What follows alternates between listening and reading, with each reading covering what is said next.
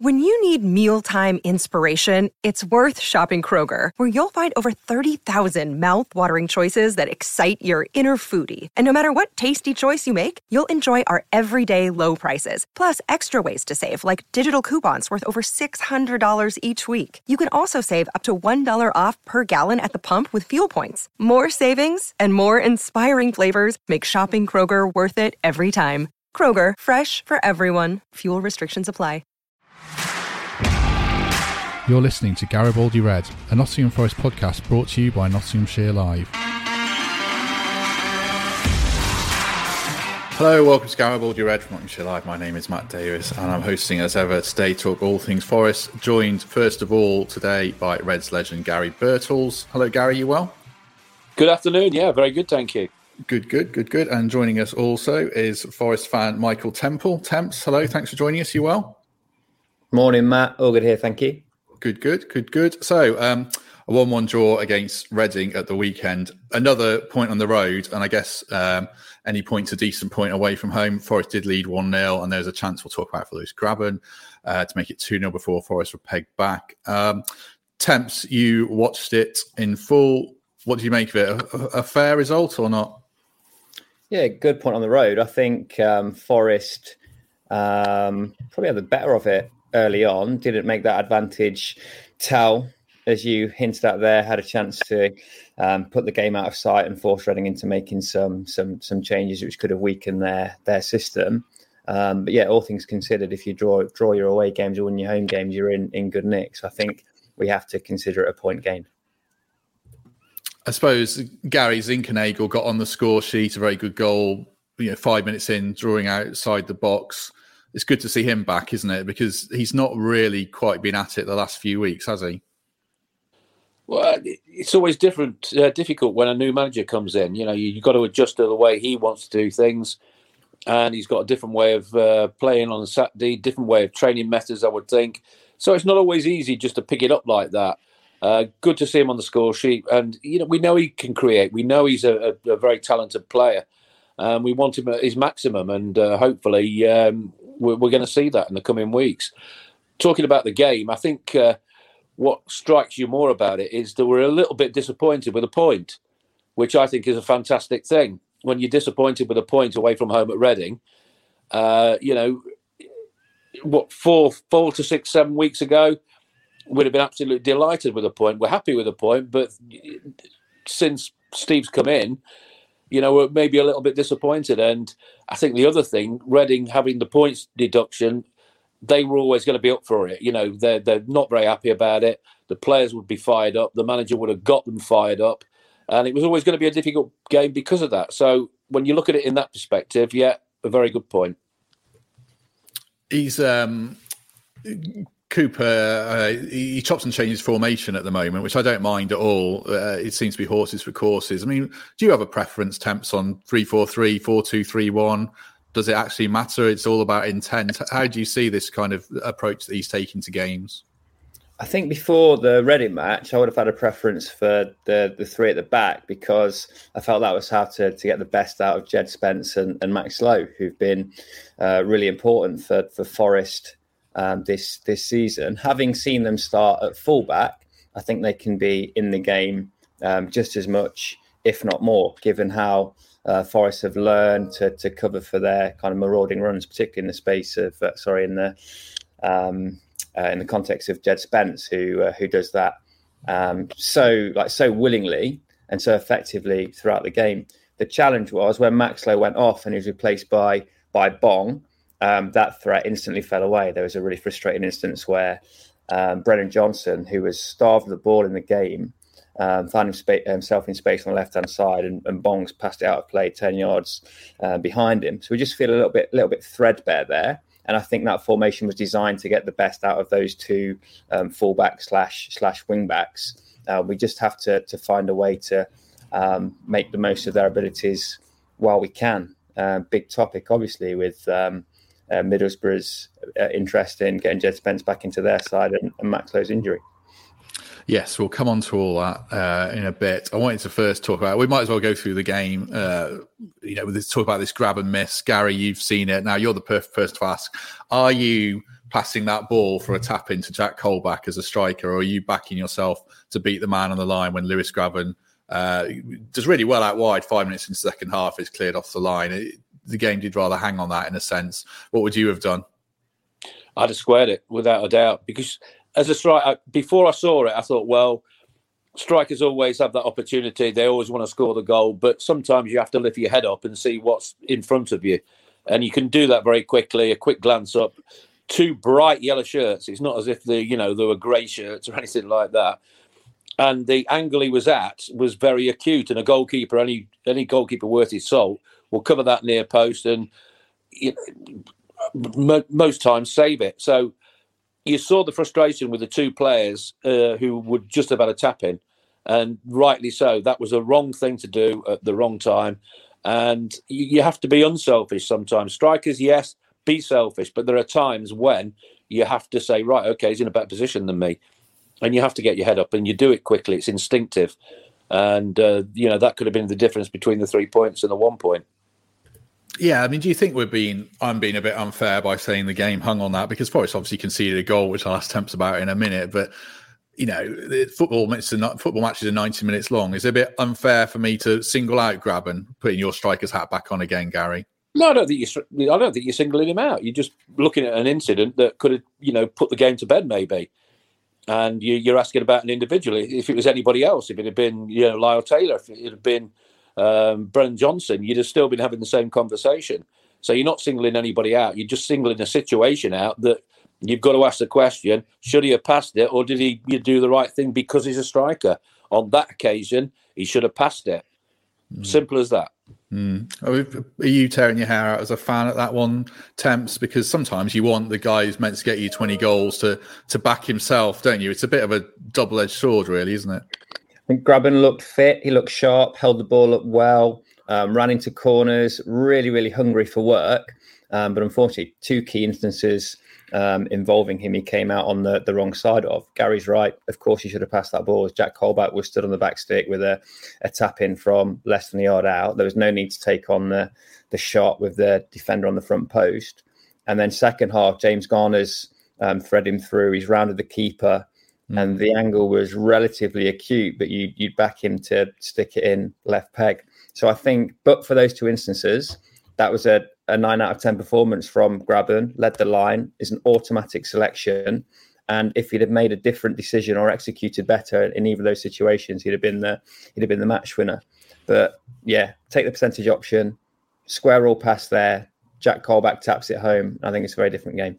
Yeah, I forgot the one on the left foot. It was like that one against Rotherham, but not as bad when he missed the near open goal, I think. See, people will say, well, if he'd have gone, scored at the near post, you wouldn't have been moaning about it. But the fact is, he didn't. And because he didn't, you look at the options, and that option is blatantly obvious to everybody watching. And, I'm sure he saw his two teammates there and unfortunately didn't try and pick them out. How do you think his teammates react to that? I'm really delving into this now, but you're in the dressing room, Gary. Are the teammates pinning him up against the wall? He doesn't look like the kind of person who likes that, but do you dig him out, or does that depend on the individual? You possibly do it in the dressing room. You saw the reaction of the two players. They were absolutely furious, and I would have been exactly the same. And he'd have got a volley, believe me, from when we were playing it, because you expect, a little bit better from your teammates at times. Yeah, he's a great finisher. Yes, we know he's a goal scorer, but you have to be a little bit more than that sometimes. You have to be a team player, and that was one instant where it needed that conviction, being a team player. And as I say, it could have changed the whole outlook of the game, and it might not have done, but it could have done. True. Right, let's go on to how we cover these injuries then. Max Lowe hobbles off and... he's out for at least one game, possibly two, probably more with Forest. Who knows? These injuries do seem to drag on. Ryan Yates is suspended after getting 5 yellow cards. They kind of come as a pair. So, Temps, does Gaetan Bong play, or does Jack Colback move to left back and you create two holes in midfield? Do you do something completely different I haven't thought of yet? What are you doing? Look, we're aspiring to be a top six side at some stage. I don't think you can be a top six side with Gaetan Bong at left back, is my view, having watched him a fair few times for Forest now. I think he appears nervous. I think he's aware that the jury's out on him, or in fact that some people have made their mind up and he shouldn't be anything more than backup in the Forest squad. And I think that's shown in his performance.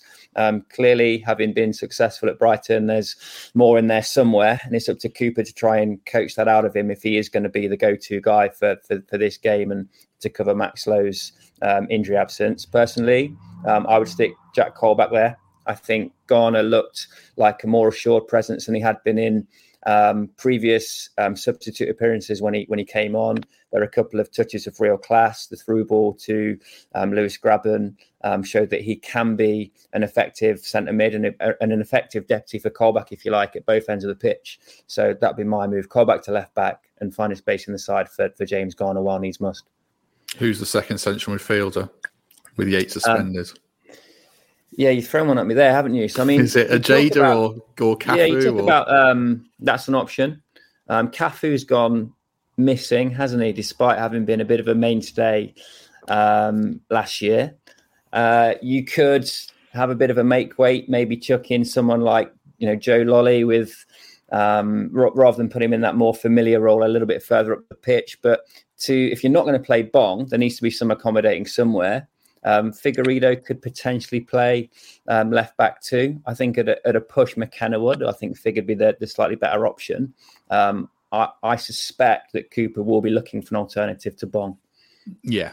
Greg says Spence at left back, Draeger. Oh, hang on. Yeah, well, that's what Greg says. Also, Greg says, that's why I picked the right one. Draeger at right back. He's another player we've kind of forgotten about. Gary, what's your take on Bong? Do you sort of feel a bit sorry for him because he goes from August to November without kicking a ball and then you've got to come in and be good? Or do you think you've seen enough of him to just make a ruling and say an experienced player's got to be better than he's been for Forest?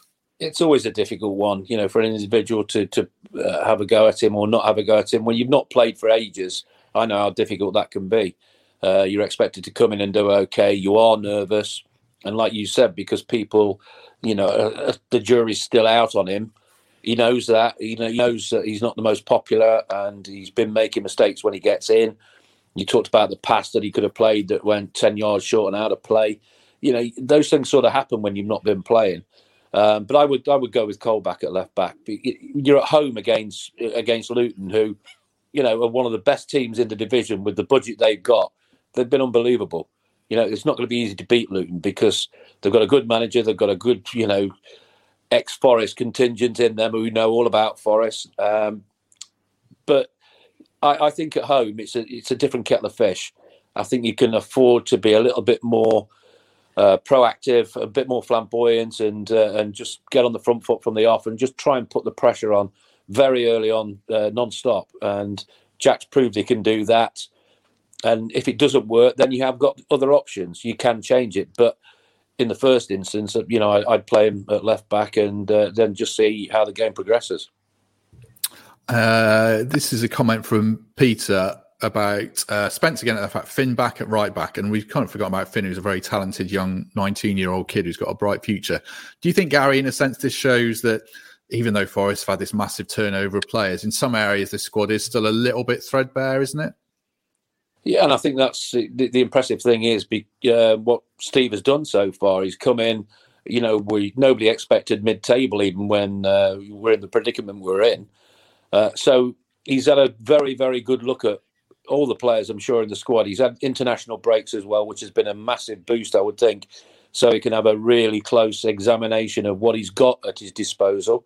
And he'll have every player monitored and he'll have every player's strengths in his mind, every player's weaknesses, every player in order who he wants to put in there in the respective positions, because he's very good at doing things like that. He's very good with young players.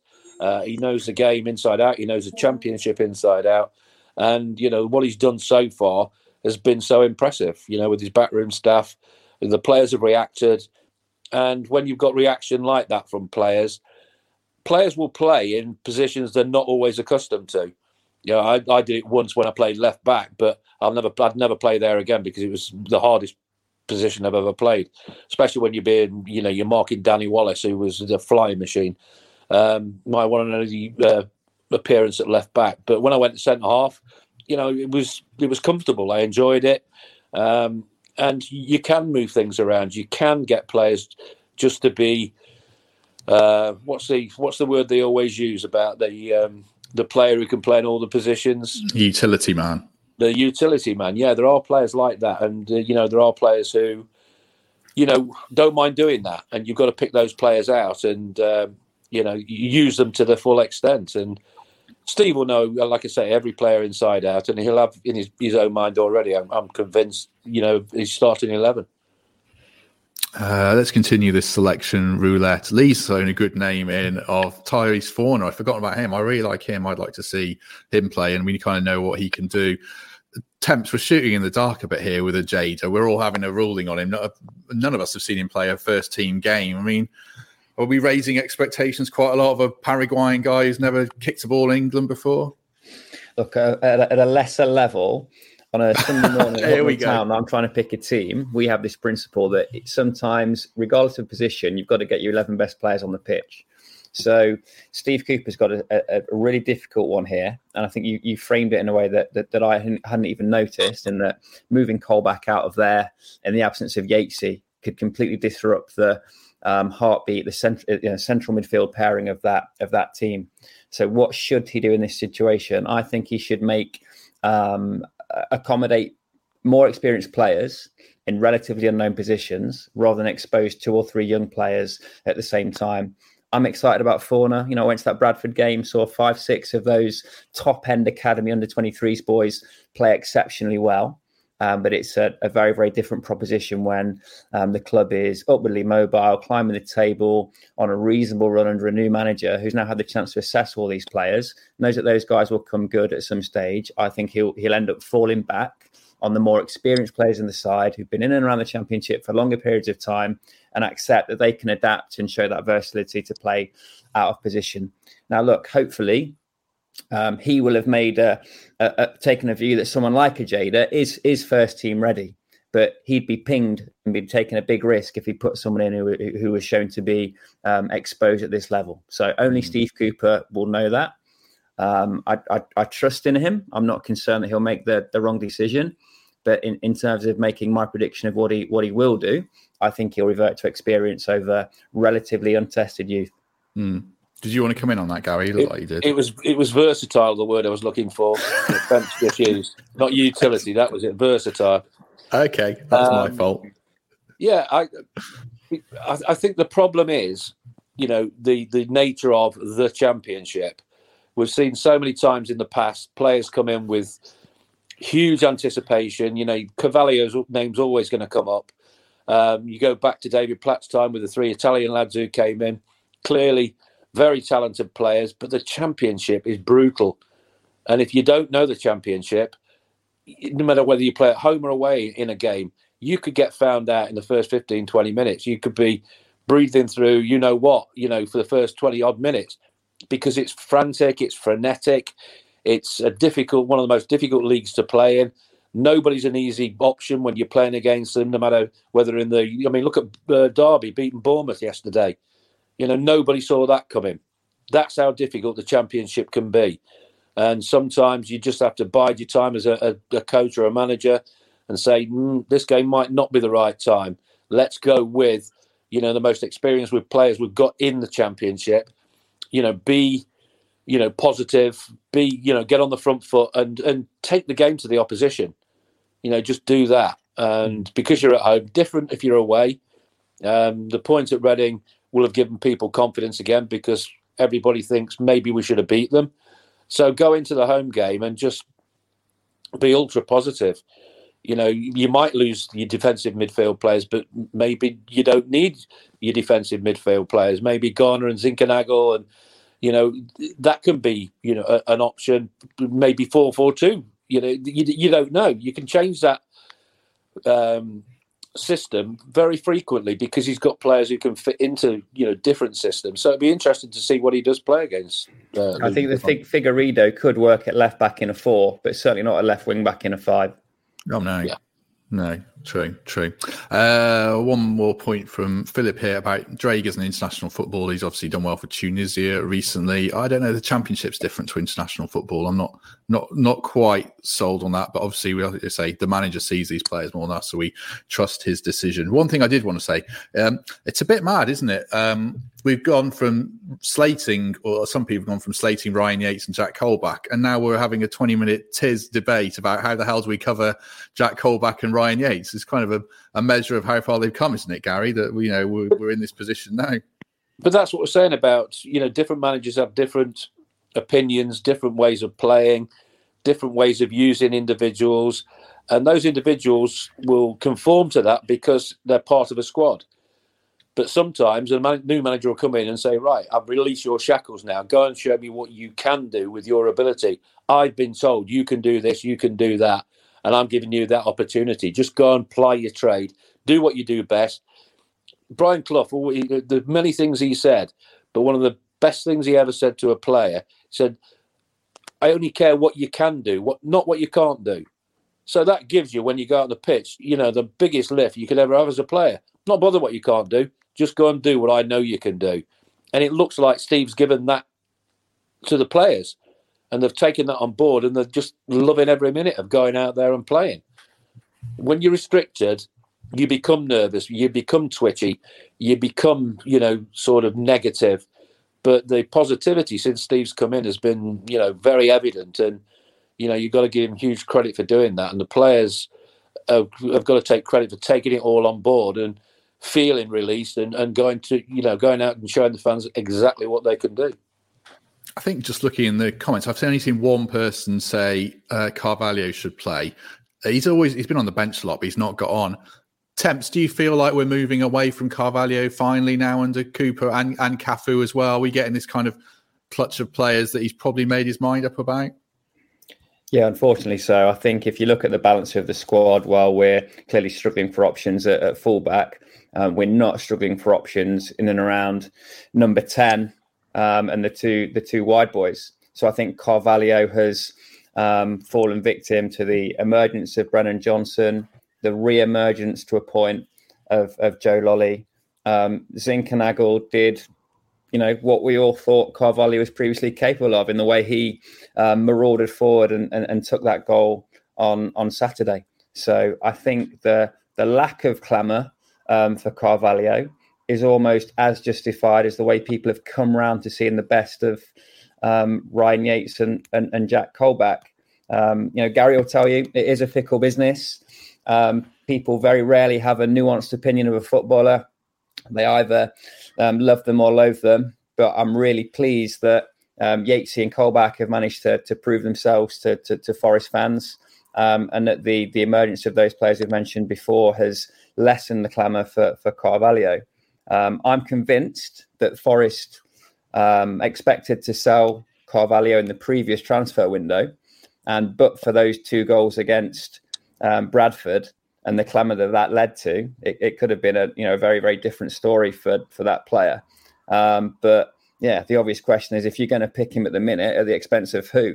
And I don't think Forest fans or the manager would want to drop one of those players holding one of the shirts that Carvalho wants to nab. Certainly not at this moment in time. You made him sound like Del Boy then, the two wide boys.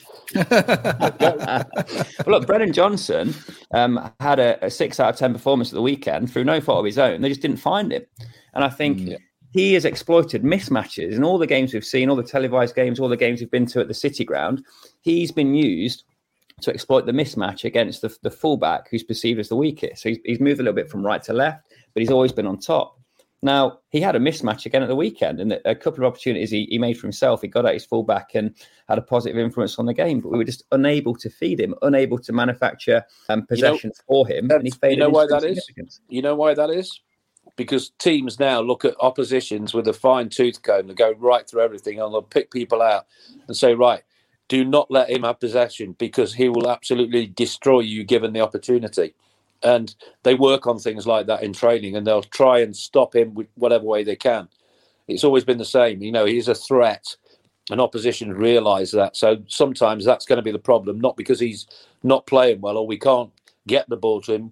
give the opposition credit sometimes for that happening, because that's what you have to do against players like him. And to go back to Carvalho thing, it would be very interesting to see if his shackles have been released, if he played, because I think, you know, the responsibility on him before and the expectation levels because of his reputation were too much for him, and the championship was too much for him. But we've already mentioned about the shackles being released off other players. Have they been released with him? Because if they had, we know in the little glimpses we've seen of his ability that he can make things happen in that final third. So that'd be interesting as well. True. Luton on Tuesday, we know, you know Paul Hart really well, Gary. I know him a little bit. We know they're going to be well... to prove it. But we know they're going to be well prepared and well drilled, aren't they? Luton, a few years ago, you kind of think, probably should win that one. You don't view that game that way now, do you? It's a tough one on Tuesday, isn't it? Not at all. If anybody view that as a game we should win, then think again, because it's not just this season. It was last season as well. They were fantastic. Defensively, sometimes they looked a little bit frail. They went in front. I can remember, was it a game 3-0 up? And whoever was 3-0 down came back to draw 3-3. So, yeah, they're very good going forward, but sometimes, you know, you can exploit it at the back. You've got Chrissy Cohen there as well. We know, you know, he knows Forest back to front, as does Paul from previous, in the academy, the younger players. And Steve will know that. I mean, he's shown so far so much acumen of how to go about things with the players he's got, about the championship. The players have bought into it massively. And the big thing he'll be saying is, right, don't underestimate Luton. Don't underestimate Luton. I was at Burnley Saturday for the 3-3 against Palace. And managers pick things up. And Crystal Palace were hopeless defending balls in the box, set pieces. And after, you know, I think Burnley had got back in the game, I said in commentary, I'll bet Sean Dyche just told everybody, as soon as you get that ball, get it in their box. Get it in their box. Play on their weaknesses. And you can guarantee they did that. Every time they got in a good area, they put that ball in the box to try and exploit weaknesses. And they did it. You know, they got back in the game and anybody could have won it. But you play on teams' weaknesses. You know the strengths, so you try and stop that. But then on the weaknesses, you say, right, what can we do against those weaknesses? And I'm sure, you know, Steve will have discussed that. They've gone through it with the team. And I'm really looking forward to it tomorrow. Are you looking to come in, Tamsin, and say that's one of Forest's weaknesses? Because I think that is one of Forest's weaknesses. I mean, that goal they conceded on Saturday looks ugly, doesn't it? That low, it looked like a scuffed corner, but I don't think it was. I think it was a plan. But are Forest a bit weak from set pieces, Tamsin? Yeah, it was a planned corner, wasn't it? But any ball along the ground in the box in the corner should be cut out. What I wanted to come in on was I do think Forest are the favourites going into tomorrow night's game. You know, Luton have a 1 point above Forest, but their record is mixed. Won 6, drew 6, lost 6. I think we have to be looking to take down mid-table teams at home if we are to achieve our aspiration. And when we spoke a few weeks about, Gary, about becoming a solid aspirant mid-table side and then looking to go again. And that's pretty much where we've got ourselves to now. When you look back at the goals that Forest concede, you do still see people looking around, trying to absolve themselves of blame. Unfortunately, at the weekend, it was Joe Lolley's man, wasn't it, who just got in front of him. And scuffed one across the floor. It was a defender that scored. I don't think there was any great craft to it. Just got his foot on the end of it. But yeah, I'd be really miffed conceding a goal where a grass-cutting corner has just flashed past the near post, been dummied by a midfielder and scraped him by a centre-half. So definitely something to work on there. But I don't think Forest have a systematic problem of defending set pieces. I think they've become far more resilient in the last 7-8 weeks. Have become far more of a front foot football team, and one that we certainly won't be setting up to defend and sneak a point at home. They'll be going into tomorrow night's game looking to win. Can I just say about the corner? I don't think any corner that goes along the floor is meant. I think it's just poor. And let me finish that as well. When they do happen, they cause more problems than one that come in with quality, because you're not expecting it. And you panic, it's coming in at an angle that you're not used to, a height that you're not used to. You slash at it, it can go anywhere. And they're the worst ones to defend sometimes. and you see a lot of goals coming from not very good corners. When the ones that come in, you expect to come in with quality, you prefer them because you know what to do with them. You know you're going to have an aerial battle. If you win it, great. If somebody does better and out-jumps you, you know, you just got to hold your hands up sometimes. But those scuff ones are horrible to defend because they just take you by surprise. I'll say this as well. Scott Danzy scored the goal. Could have been sent off for wrestling, grabbing to the floor twice. There are a couple of real let-offs in the referee's mind when he's gone for yellow rather than red or turned a bit of a blind eye. I think if that had been a Premier League game and VAR had been there, different decisions. I'll tell you what, Temps, if you'd been at my game on Saturday, I don't know if you saw it on, Sky or Match of the Day, whatever, Chris Wood was gone past the defender, past him. The defender's all over him, grabbed him, pulled him down, and VAR didn't give a sending off or anything. Staggering. Yeah. Absolutely staggering. What did Brian Clough say if you ever conceded from a set piece? Was that a definite no-no? Well, you all had your own men. I always used to come back from the court for corners because I was good in the air, and you always picked a man out. You came back with a centre half, and if your man scored, then it was your responsibility. He would probably not have a go at you, but you knew it was your responsibility if he scored that goal, and you took that on board. Last topic today, probably West Brom away on Friday. We've all got memories of Raddy's volley rippling the net still today from that win under Billy. West Brom, I've just done a video with a colleague who covers West Brom. They do not sound like a happy camp. Their fans are absolutely raging at the kind of football they play. They've not lost at home yet. Does it feel like a bit of an opportunity, though, Gary, going to the Hawthorns on a Friday night with a restless crowd? Why not? It's a Midland derby again, East v West.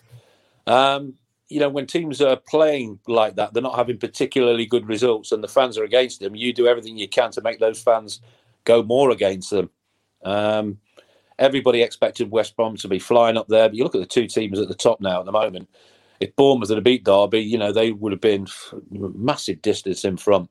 But those two look like they could be done and dusted, even at this stage before Christmas.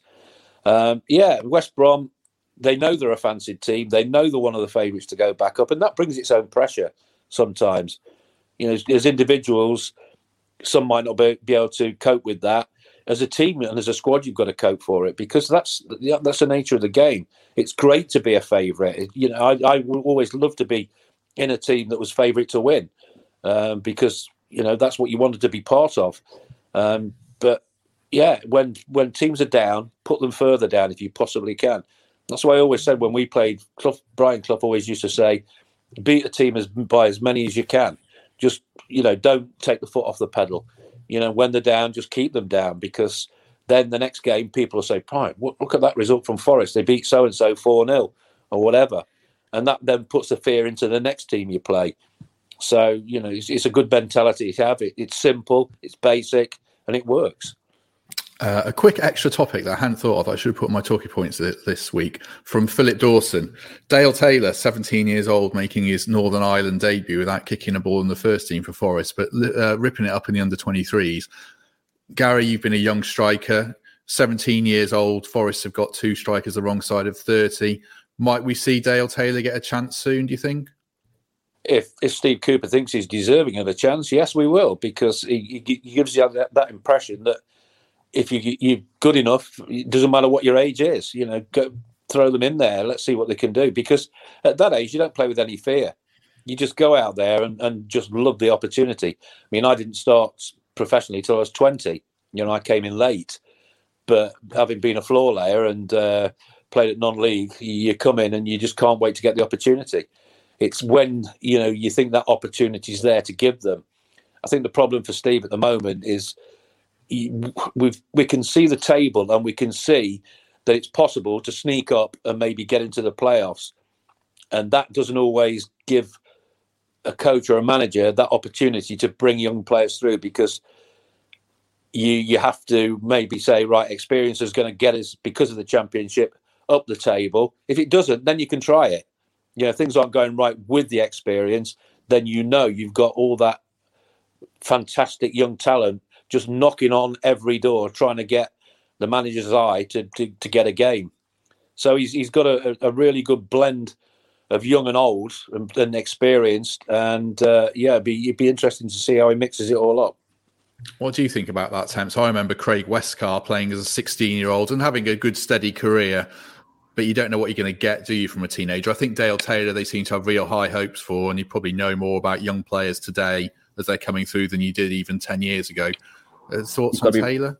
You've got to be really careful. I think we debuted Will Swan too early, and he's kind of faded back into obscurity and down the pecking order a little bit. On the flip side, we debuted Brent Brereton at the right time. And he coped with the expectation early on in his Forest career, then had a bit of a dry spell and has rediscovered his touch at Blackburn. But that's because they played him on the right-hand side. That's the only reason played him out of position. That just did him. Mm-hmm. But I think you've got to allow a young player to play at levels where he can dominate and continue to develop, and then show him a level where, you know, he is dominated. And even in a cricketing sense, in my day job, we talk about that. Those two prospects were academy players, and the balance is very, very important. So two examples there. Will Swan came in too early, faded away.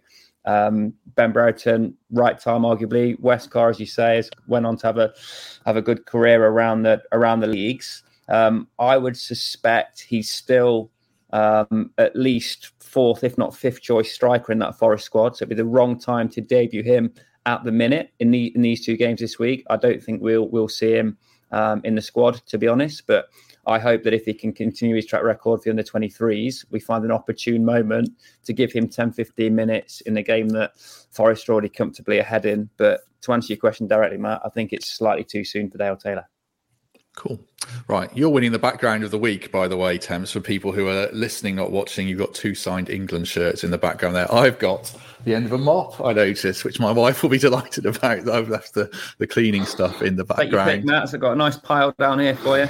I'll send one over. Okay. When you send me that mug you've been promising me for the last 6 weeks, I'll send you a signed England shirt. Oh, God, don't talk about those mugs. Hey, where was all this when our charity game was going on at... I'll do it next. Well, there's another one. No cricket stuff at all. I did actually. I sent something for Tony Woodcock. He hounded me for a few weeks, actually. So I hope that found its way through. Right. It might be in Tony Woodcock's kitchen at the moment. I'll be on your case next year in May when we're doing it at the City Ground. So no problem, Gary. Anything you need. Brilliant. Right. I think we'll leave it there. I need to go and shave this beard. It looks ridiculous, but I left it on because it hides how fat my face is. Just dye it white. Well, if I get rid of it and trim it down, my face looks so fat, it's ridiculous. But I've got to do something. I've got to get my hair cut as well. Thanks for all that. No, it's all right. Matt, if you do buy some hair dye, I will share that bottle with you. I'm in need of it. I'm not dyeing my hair. I mean, look at all of us. We're all going grey to some degree. No, I'm not dyeing my hair. What going? I've gone. I've only got 17 hairs left. Being very generous. No, I'm definitely not dyeing my hair. I'll grow old gracefully anyway. Last topic, a yes or no. Is it? I listened to a podcast today and they said it was wrong to have signed football shirts in your house, and I've got one. Don't rob me, anyone. Yes or no, Temps, would you have a signed football shirt in your house? Would your missus let you have a signed football shirt in your house? No, so my office is a bit of a shrine to sports, but no, I don't have anything signed on the walls at home. This is a good question for a guy who's played for England and won a European Cup. Have you got any memorabilia around your house, Gary? No, none at all. See, if I was Gary, I would have. I don't think I could resist the fact that I've signed shirts, played for my country, played for Forest, Man U. I haven't even got one of my England shirts left. I don't know where they are. What? I don't know where they. I don't know what happened to them. I had a Calcio shirt from the European Championships in Italy. I had a Migueli shirt from Barcelona. Mm. And I had an Argentinian shirt from my debut, and they've disappeared off the face of the earth as well. I don't know where they are. They're in a bin liner somewhere. Steve Hodge hasn't got them, has he, with Maradona's shirt? No, I spoke to him the other day. So he still happily got that, but safely locked away. Good. Right, we need to end this. We're waffling on. We need to get back to work. Thanks very much, everyone. We'll be back possibly after the Luton game, possibly after the Albion game. I haven't drawn up any plans. I'm very disorganised as ever. But thanks to everyone who watched or listened along. Temps, thank you very much. Pleasure, Matt. Speak to you soon. Cheers, Gary. And cheers, thanks very much, Gary. We'll see everyone soon. Thank you for listening to Garibaldi Red, a Nottingham Forest podcast. If you enjoyed today's episode, then please let us know. We love hearing your feedback. We'll be back soon with another episode. Thanks for listening.